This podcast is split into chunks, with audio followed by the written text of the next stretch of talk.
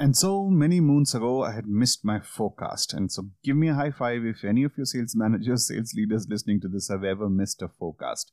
I know the feeling, right? But let me tell you the backstory behind it. So, up until December, it was a mid year end. We did a fabulous year. We overachieved the numbers. The contests were all ticked, and people were all charged, and they delivered a phenomenal quarter end. The team partied hard into the new year and we had a hangover and everything, but we went into the new year feeling excellent about ourselves. The morale of the team was high, we were feeling like champions and so on. So suddenly, one fine day, I realized that we are going to miss our January forecast.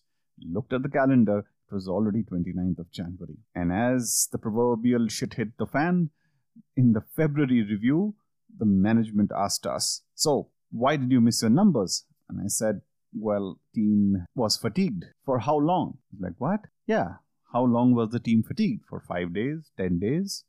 Like, well, I didn't think it from that standpoint. Is it like, look, assuming your team partied really hard and they were tired for from January 1 to 5, so you must have been at, say, 20% of your productivity. Post January 5 to January 10, you would have been at 40 to 50 percent, assuming you know that the rate of recovery is faster. And by January 12th or 15th, you should have been at 80 to 90 percent of your productivity. Now, if you map the productivity that you guys have actually done, it does not mirror the fatigue recovery. That means fatigue was not the problem. I was like, wow, that is so out of syllabus. I didn't think of it that way. So, yeah, so what is it that you could not replicate from what you did in December. If you did everything right in December, why could you not do it in January? And you're like, Chief, January people, our customers are not there. You see, said, really? Country was not working in January? Did your product line change? Anything different happen in January?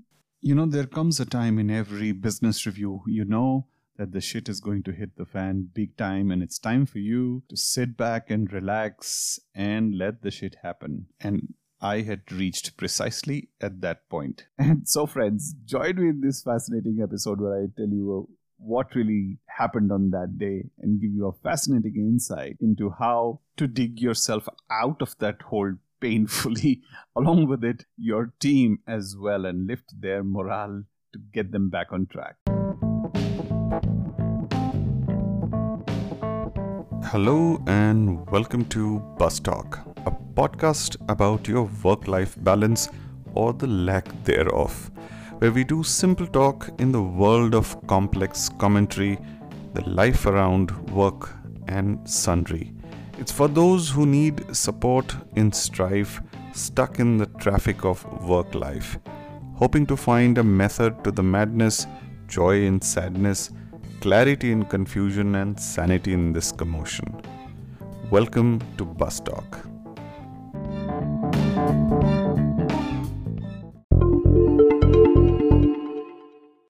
You know some managers are upfront nasty and they have this particular look on their face and you know it spells trouble with a capital T. But then there are those who are very sweet and very brotherly, elder elder brotherly kind kind of a face they have, and almost like they'll give you a hug and come sit or champion, how's it going? You know, very healthy. And in a flip of a second, you know, just that smile disappears and they dive in and it's almost like you know the shark teeth come out and the fins emerge from the water uh, underneath. And they have a complete different look on their face. So in this instance when we were analyzing our january debacle something similar happened. You know so this manager asked us asked me rather that well uh, what was that you did differently in January. And I said, we didn't do anything in January, which is very different from what we did in December. If that is the case, then why the results were not the same? I said, the market is not the same because customers who we had to pull deals, uh, we you know pulled forward the deals from January into December.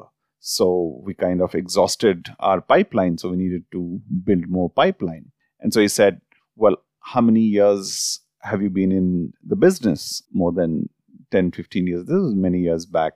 So I said, Yeah. So you've essentially effectively seen at least 10 Januaries, right? I said, Yep. So which January was different from the other? Like, uh oh. Uh, said, look, most Januaries have been slow. So he asked me, So how did you map out your forecast? I said, Look, it was the typical January forecast. We knew that getting to uh, 100% would be a challenge, but we put in a high goal and we were hoping for you know to get around 95 97% and so and this is on a stretch uh, number. And so i did forecast 97% attainment. I said great but then where did you land up? I said land up at 85 and so that's well below forecast isn't it? I said yep that's true. And so what could you have done differently? I said i don't know. Maybe forecast for 110% uh, but I didn't want to because you know it would be having a fudged pipeline, which does not in real sense exist. So he asked me, and there was this proverbial pause. You know, the AC ventilators cooled down further, and you know there were shivers around the room.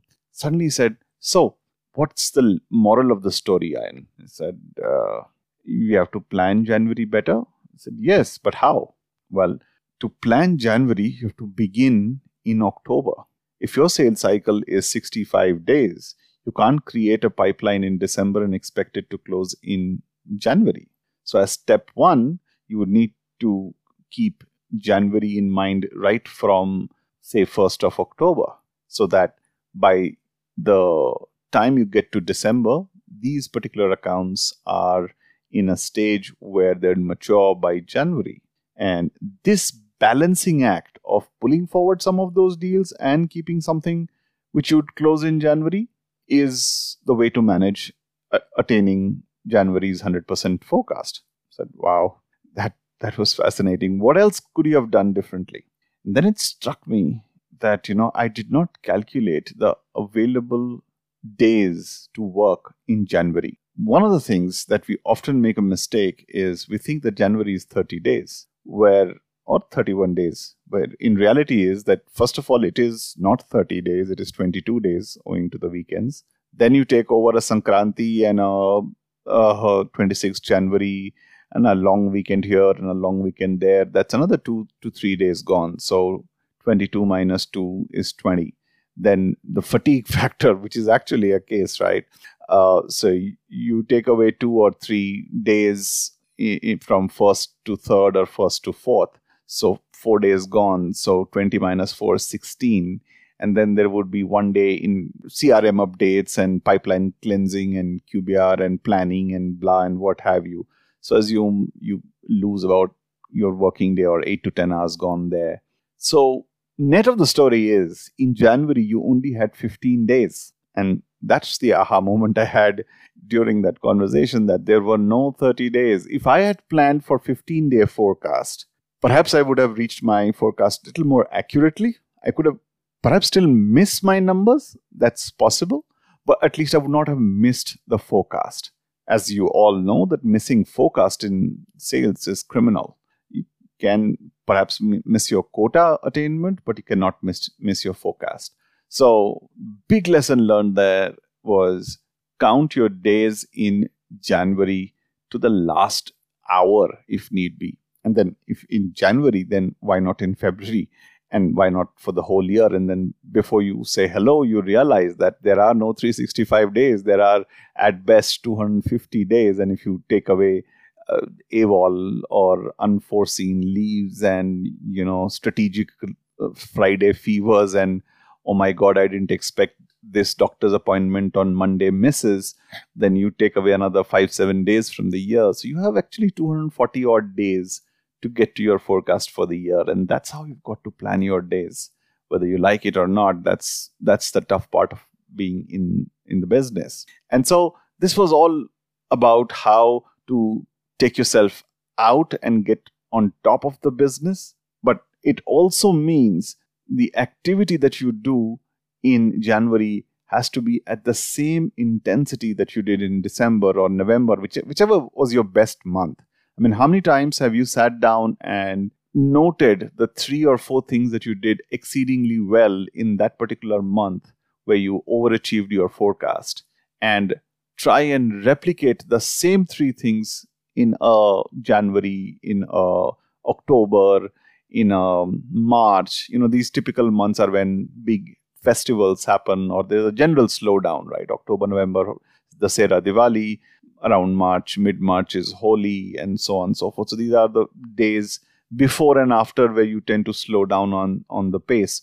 And so, what activities that you do in the preceding months or the sub- subsequent months where the activities are high, usually, as is the case in most organizations, that the moment you get to your quarter end, if you're, for example, if you have a fiscal from January to December, for some reason people pick up the moment in around December.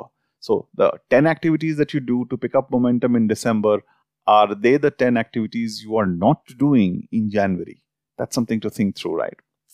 And the last part um, about you know the self analysis, if you will, from that event, that eventful morning of the business review was to understand the deals that were in play calculate all the deals that did not close in the previous month on a typical conversion, right? If you had created $100,000 of pipeline, say $20,000 closes, what happens to the balance $80,000? At what rate and when will you close out the balance $80,000? So if you put it in terms of deals, if you had 100 deals forecasted for, say, the end of December and only 50 closed, then you head into January by 50 balance deals.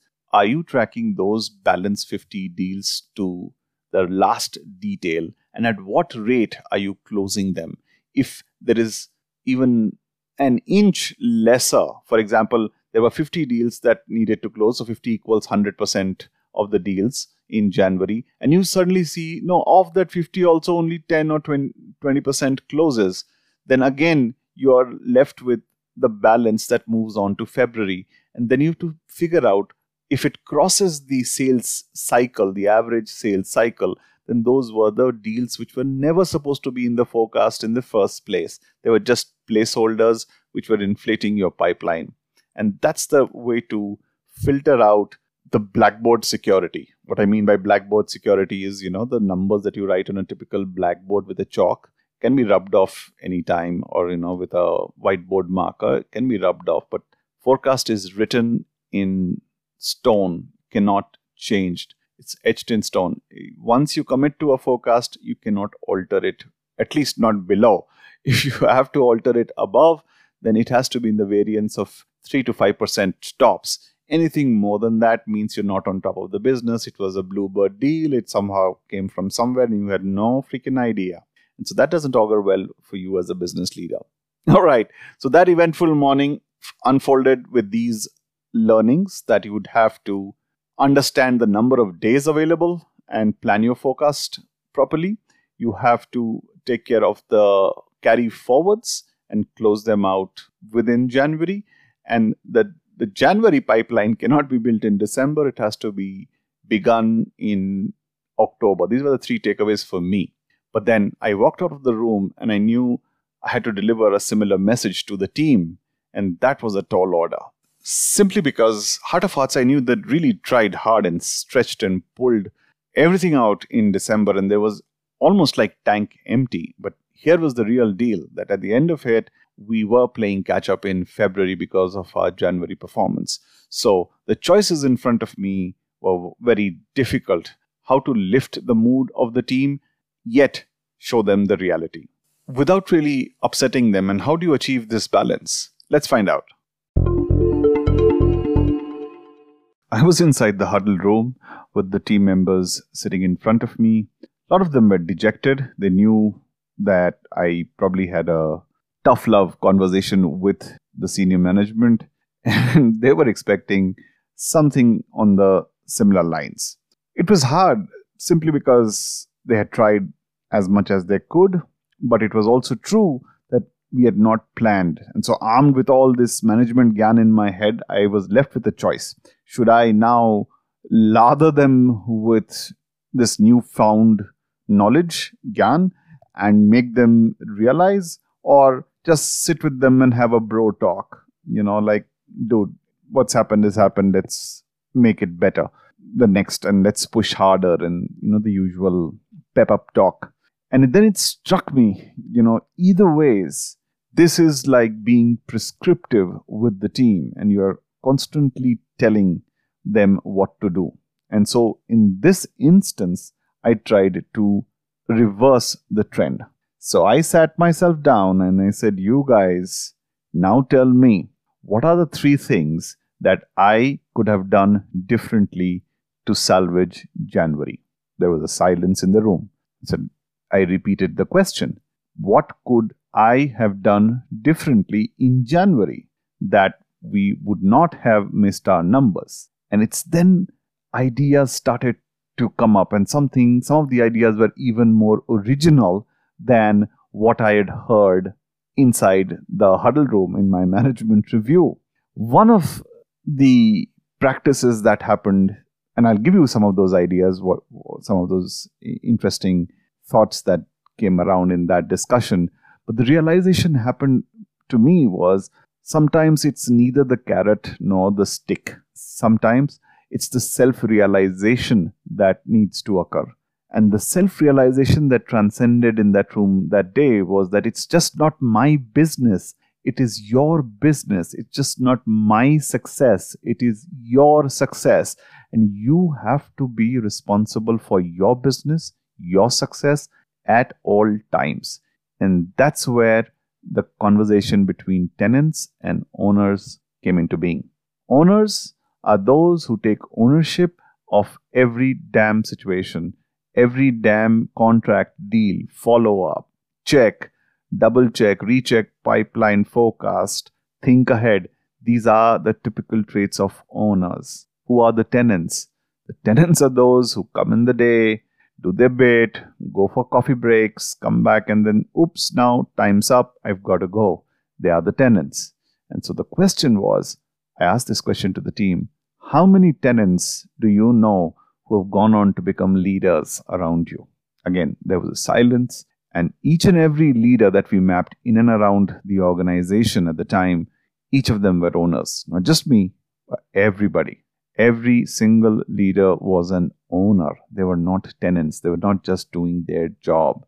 They were owning the business. And so I was glad that my team had this self realization that we have to take ownership of our success, of our well being, of our growth more than anything else. And since that February morning, I've never really had to chase my team uh, and say, hey, you're going to miss your forecast. Hey, are you going to do that? Of course, I was available for any unforeseen challenge or trouble that came along the way, or even cushion them, even you know, when some of these one-off instances happened. But the operative word was one-off, exception, aberration it no longer was a trend.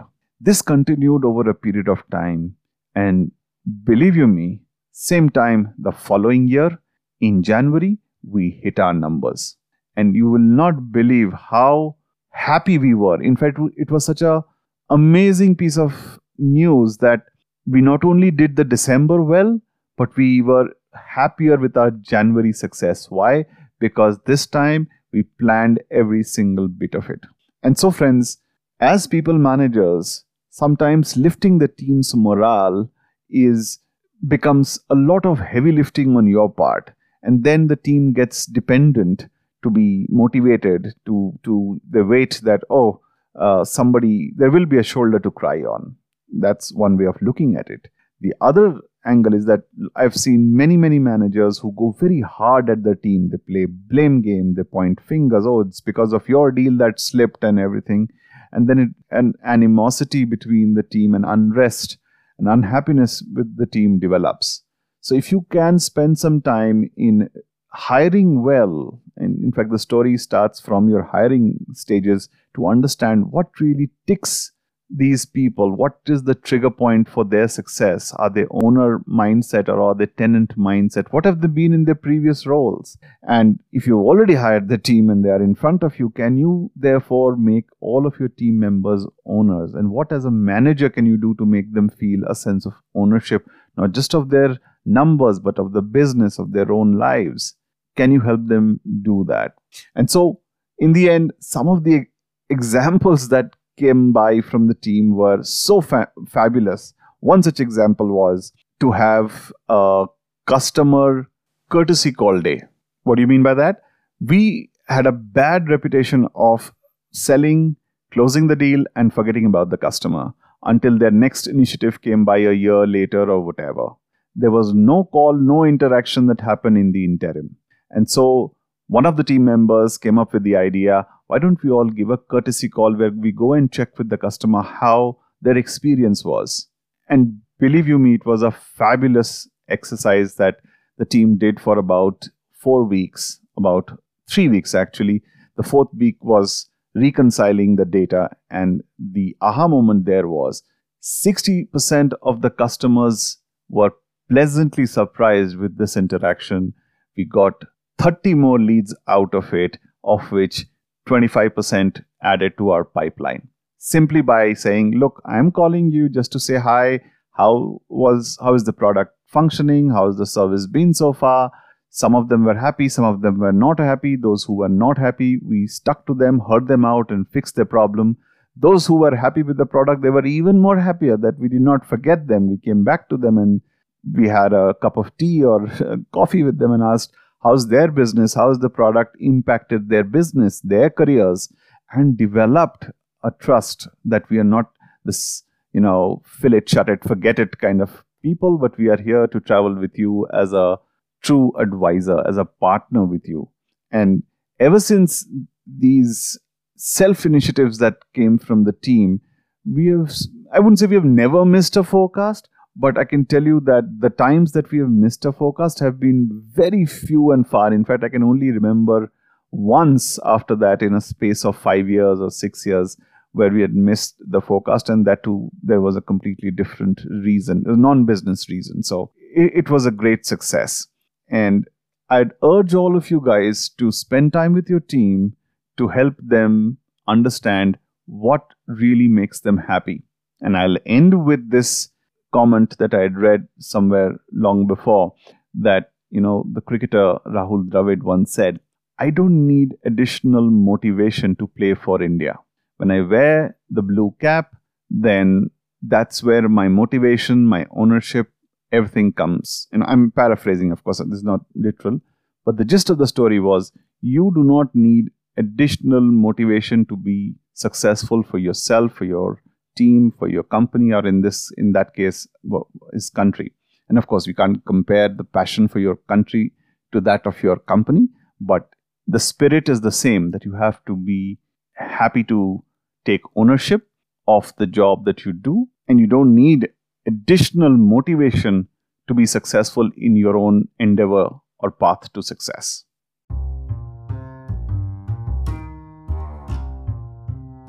And that's about it for this episode of Bus Talk. I do hope you had a good time listening as much as I had sharing these thoughts with you. And if you did, just scroll below and find other episodes of Bus Talk. Share it with others who might appreciate similar content.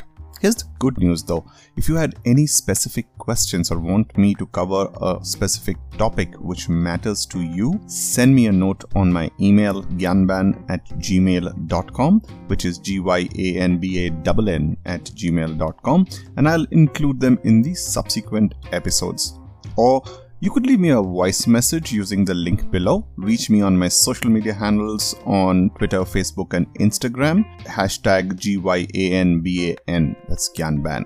Or you could go on to podpage.com forward slash Bastalk. That's B A S T L K. So be sure to tune in next week. There's a fascinating episode coming right up. And till then, stay safe, stay well, and bring your A game to work. You are listening to Bus Talk, and I'm your host, GB. Peace out.